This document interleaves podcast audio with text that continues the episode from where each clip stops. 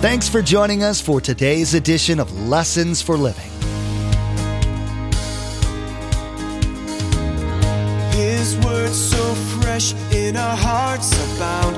His word made flesh in the here and now. A new life is beginning. Lord, let us hear your lessons for living.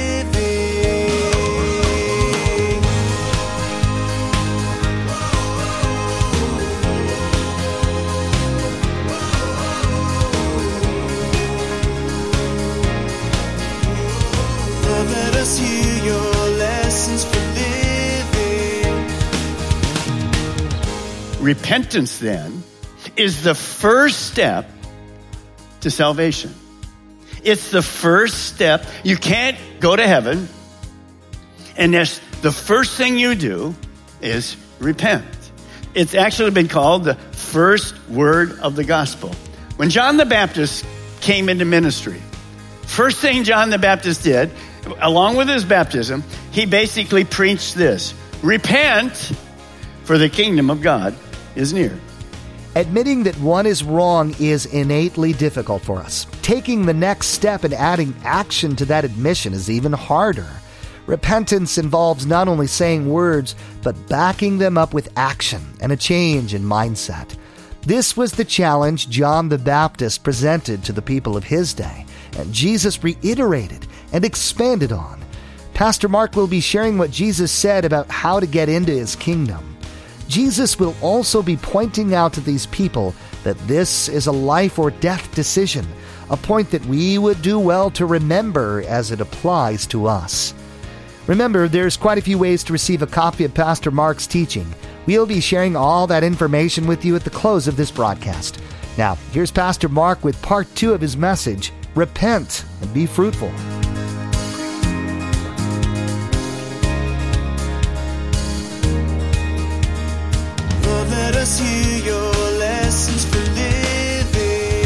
You and I are born in sin. And because of that, at that moment, the one that tricked Eve was Satan himself. And Adam knew it was wrong, but he went ahead and disobeyed anyway. So what happened? Well, God said, the day that you sin, you will surely die. And man was never made to die. And that went physical death and spiritual death, which means separation from God. Well, Satan began ruling. So who is ruling our world this morning? Our whole earth. It's Satan. So when we see all these bad things, it's basically because of our sin nature and Satan. Now, remember what Satan's goals are. This is the world we're living in. Satan's goals are to steal, finish it with me, kill, and what else? Destroy. So this isn't God. God never planned for any of this stuff, but it's a consequence. There are consequences to our sin. So when you see this happening, remember even God, when he finished creation, he sat back and he said, it's all good. There was no bad. Now, we do know, even as Christians, as we already said, sometimes bad things happen to us. Now, sometimes bad things happen to us because we sin. We're going to have consequences just like anybody else. Be sure your sin will find you out. If you sow to the flesh, you're going to reap from the flesh. We know. But other times, God allows things in our life and we don't really understand why. Joseph, Old Testament, carried away as a slave to Egypt. Horrible, horrible times in his life, in and out of prison. But in the end, God turned it around for good. Uh, Job, a man lost everything in one day, his family, his kids, whatever. And his friends came and said, you must have done something wrong, Job. And eventually God turned it around and made it good. That's because we have this verse. We know here, let me read it to you, Romans 8, 28. And we know that God causes everything for Christians to work together for the good of those who love God and are called according to his purpose for them. So we know that when God allows these sufferings and tragedies in our lives, eventually he'll bring good out of them. So maybe you're going through one of these things. You say, Pastor Mark, why did you have to put bad things up there? I don't, I'm going through one of those difficult times. Remember, as a Christian, now if you've sinned, of course, there's the penalty, but God will forgive you and you move on. But maybe it's something, you know, remember when I was sick for five months, I wasn't in active sin. And eventually I quit saying to God, why? I said to God, teach me what you want me to know while I'm here. And he turned it around, and here I am today. Only got five more pounds, and I'll be the normal me, baby. I mean, it's God. It's God. Now, sometimes when we pick up, and you're going to be in chapter 13, sometimes we forget where this is in the Bible. Watch this. Jesus at the end of Luke, because it's a timeline, he's headed right now, where you're going to pick it up today, he's headed to Jerusalem for his last time. Now, what's going to happen his last visit to Jerusalem? Tell me. There's a little clue. It's over here. He's going to the, say it with me, the cross. So he's very serious because he's going to pay for the sins of the whole world. And he's very serious about trying to say to people, get ready, get real. And the word you're going to hear Jesus use over and over again, repent. And I'll give you the definition. So when you see that he's just months, I don't know the exact date, from the cross, you can see why it's a passion to him. And so listen this morning. This is Jesus speaking to you and he's speaking to me. Verse one. Now remember, he's teaching his disciples and there's probably a, uh, maybe five to 10,000 people, Jewish people listening to him. And of course, the Jewish rulers as well. Look at verse one. Now there were some present at that time who told Jesus, so Jesus is hearing this story from them, about the Galileans, that was Galilee area up at the Sea of Galilee in the north, that, about the Galileans who, whose blood Pilate, the Roman leader, had mixed with their sacrifices. So they tell Jesus about this man-made tragedy and death. What they're basically saying and asking is this, why did that happen to the Jewish people? To these Jews? Why did this tragedy happen? Apparently Pilate, we don't know all the facts, the Roman administrator, some of these religious Jews came down from Galilee to Jerusalem and they went in to sacrifice. You know, the animals were killed, the blood was spilled, they were being sacrificed, and Pilate, for some reason we don't know, he comes in and he kills all these people. And even worse than that, he takes their blood and pours it with the offering to God. Blasphemy. And so their question basically is this. What was happening here? Jesus, why did this happen? Now watch how Jesus answered. Look at verse two. Jesus knows what they're thinking. Because remember in that day, bad things happen to, tell me, bad people. And Jesus answered, do you think these Galileans were worse sinners than all the other Galileans because they suffered this way? Basically, here's what Jesus says. Do you think this punishment is because they're worse sinners than you? So Jesus again knows what they're thinking. Here's what the Galileans were thinking as they watched this take place. The ones that didn't get killed. That this was God's judgment on those people who got killed because they were in active sin. And Jesus responds, does this tragedy and death prove that these victims were greater sinners than you since you didn't die or suffer? So that's the question he asks them. Amazingly, he answers his own question because they were so screwed up in their thinking. Look what he says in verse three. I tell you, everybody say it with me. No. He says, no. But unless you repent, you too will all perish. Wow, what a strange answer. Jesus said, no, all people are guilty of sin. Realistically, spiritually, without Christ, there are no good people. You're not a good person. Everyone, you know, you hear unbelievers say, oh, everybody's a good person. They're just great people. Well, no, we're all sinners. We're all bad people until God changes us. So, and separated from a holy God. But watch what he does in this conversation. He moves the conversation to these people who are saying, I know why they got killed. We're better than they are. We're better believers than they are. They're guilty of something. That's the only way it could happen. So Jesus says, forget them. And what does he do? He says he takes the finger that they're pointing at them, and what does he do with the finger? do it myself. dude. Come on, right? Just put your finger right here. So th- now this is not Balmer speaking to you. What you said, you said you listened to Jesus. So I put your finger right here. So what does he do? He says, you. It's about you. You need to repent. Keep the finger there.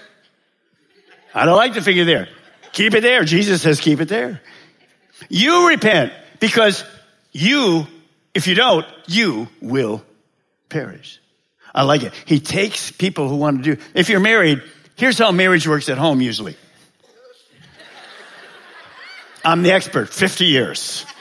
Next week, 50. It goes like that. Mm-hmm, mm-hmm. And by the way, when you get older, you don't hear as well, and it's always this. the people laughing are not the young people, they're the older people. They know exactly what I'm talking about.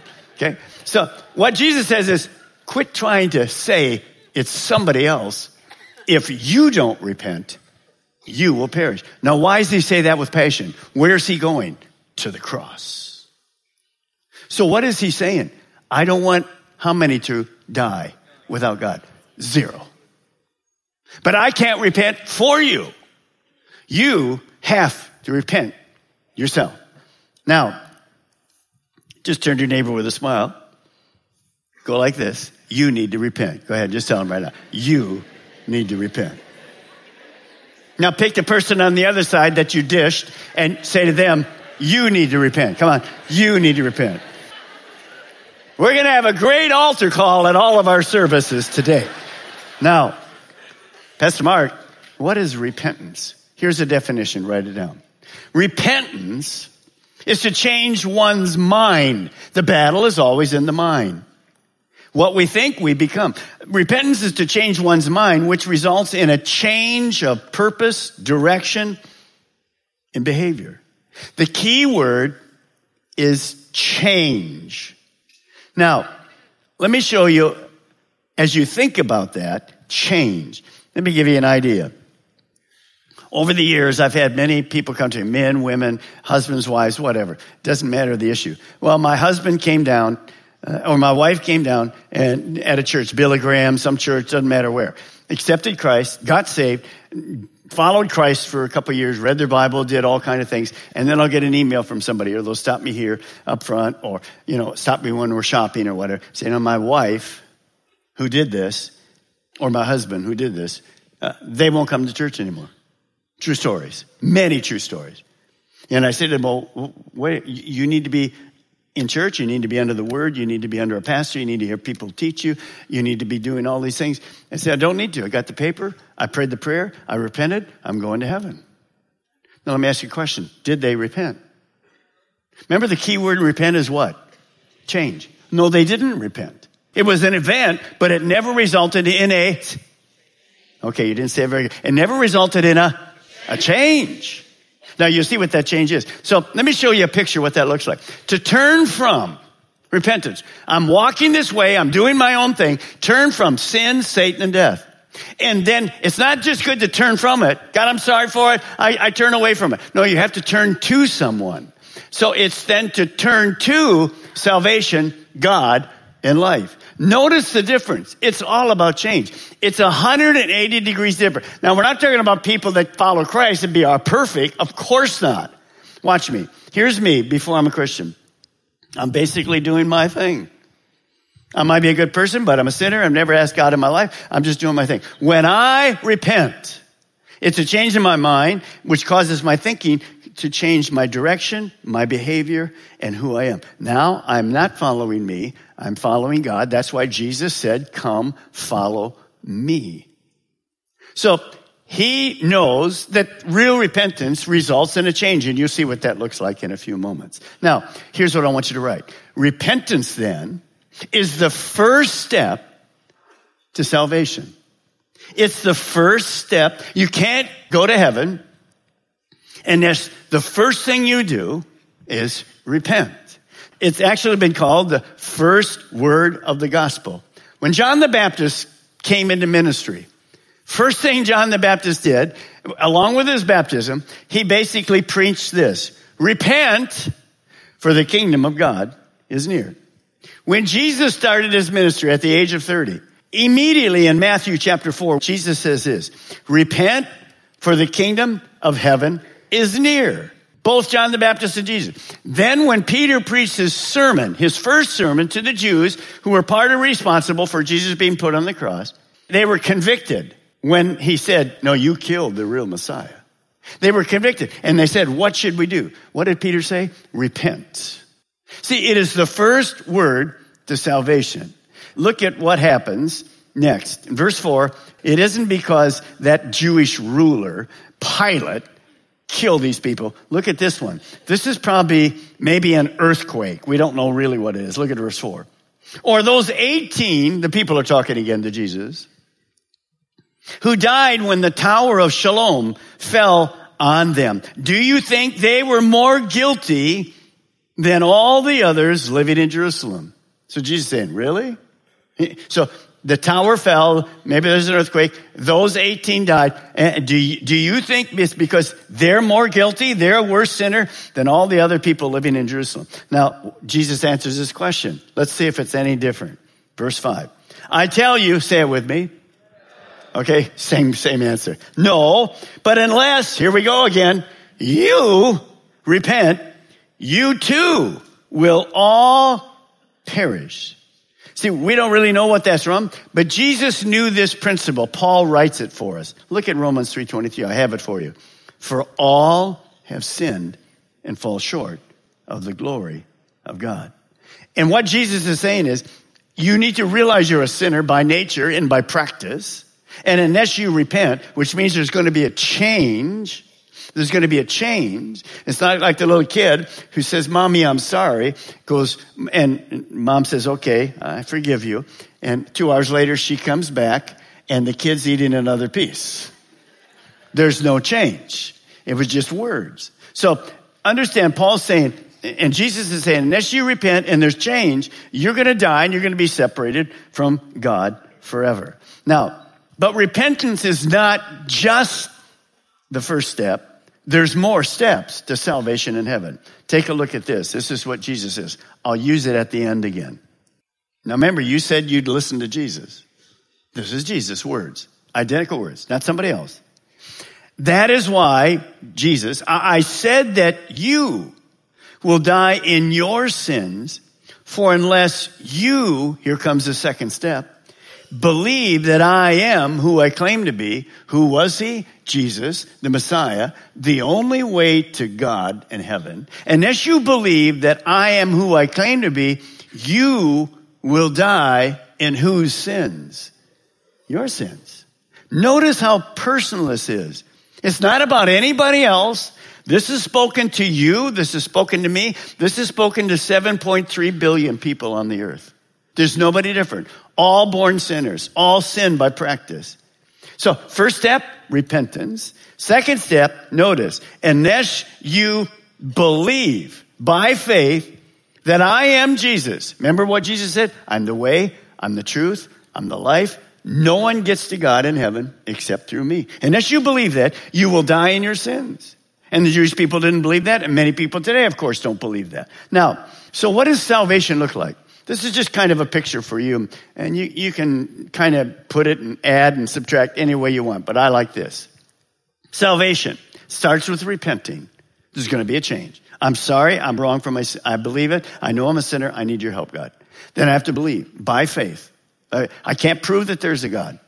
Neither can you, but you can't prove there isn't one. So it's by faith. And faith comes by hearing and hearing the word of God. And that's why Jesus spoke, and that's why I'm teaching you from the word. And I have to repent, believe, and then I become. I become different. I become either, you can use the term born again, because Jesus said to Nicodemus, a very religious man, you must, not an issue, not a side. It'd be good for you to be born again. No, you must be born again or you'll never see the kingdom of God. Or you might use the word, when I repent and believe, I become a Christ follower. Remember, Jesus said to his initial disciples, Come and follow me. He didn't say, Join Calvary Chapel, join the First Baptist. He said, No, come follow me and become like me. Or you might use, I like this one as well, John chapter 1, become a son or daughter of God. So there's going to be change, and that's what's going to happen. Now, Pastor Mark, what does that change look like? If repentance means there's going to be a change, well, there's a change in who you're following. There's a change in your direction. You change in how you behave. So watch what happens. In chapter 13, verse 6, we have another parable. Look at Jesus. He's telling the parable. Listen to Jesus. A man had a fig tree growing in his vineyard, and he went to look for fruit on it, but did not find any. So here's God in a parable. He comes down, there's a fig tree in his vineyard, and he looks for fruit and there isn't any. Now this parable applies, and I'll show you in a short while, to the nation of Israel. The nation of Israel was known as the fig tree, but it applies to every single one of us this morning. So I want you to write this down today. Spiritually, you and I, if you're a Christian, are like a fruit tree, a fig tree this morning. So understand this parable. This is to you. You are a fig tree. So turn to your neighbor and say, I'm a fig tree. I'm a fig tree. You never thought you'd leave church saying, I'm a fig tree. Now the police won't put you away. They know this is the teaching. What does God do? When God comes to his vineyard, what does he do? He's looking for what? Tell me. He's looking for fruit. What do you expect off of a fig tree? Fruit. So he's looking for it. What does that tell me? Remember, who's the fig tree? Raise your hand if you're a fig tree this morning. What should be in your life? Fruit. So he's looking in your life for what? Fruit. I'll tell you about fruit in a moment. And why is God doing that? Because there's a performance review coming for Christians. Your time, talents, gifts, finances. How are you doing with all that? How are you doing with it? Uh, are you being fruitful? Does it show that there's been a change? He comes and he looks for fruit and he doesn't find any at all. Jesus then spoke about this earlier in his ministry. I'll give it to you. Matthew 3 8, if you want to write it down. Notice what Jesus says. Produce fruit in keeping with repentance. In other words, if you say you've repented, show me. Prove by the way you live that your repentance is real and you've turned from your sins and you're actually following Jesus Christ. Look at verse 7. So he says to the man who took care of the vineyard, For three years now, I've been coming to look for fruit, three years, on this fig tree, and I haven't found any. Cut it down. Why should it use up the soil? Now, let me talk about Israel for a moment, the nation of Israel. How long did Jesus minister when he started ministering at the age of 30? How long did he minister? What did we just read? There was no fruit for three years. For how many? Three years. So what is then the initial thing talking about the nation of Israel is this. When Jesus started his ministry, he came to his own people and his own people said, no, you're not the Messiah. How long did he tell them he was the Messiah? Three years. They rejected him. They just totally rejected him. Now, so there was no fruit. Today we learn more about what godly fruit is, and maybe more importantly, what it takes for that fruit to be developed in our lives. Pastor Mark taught that Jesus, as the caretaker of the fruit, will do whatever is necessary to try to have that tree produce fruit. That will result in occasional discomfort for us as we're pruned by the Holy Spirit. Thanks so much for joining us today. Pastor Mark will continue to go through this series in the next edition of Lessons for Living. To add today's message to your study library, simply log on to lessonsforlivingradio.com and select the Order a Message option from the main menu. The cost for each CD is $5, and that includes shipping. Again, to place an order for a CD, simply log on to lessonsforlivingradio.com and select the Order a Message option from the main menu. Pastor Mark will be sharing more next time of Jesus' teaching about fruit and bringing out fruits from plants. He'll be talking about the necessity of forgiving one another and the dangers of not extending forgiveness to others. He'll warn about bitterness that can take root in our lives and damage our relationship with Jesus. We've run out of time today, but we do encourage you to tune in next time as Pastor Mark will continue teaching through this series, Everyday Life of Jesus. That's next time on Lessons for Living.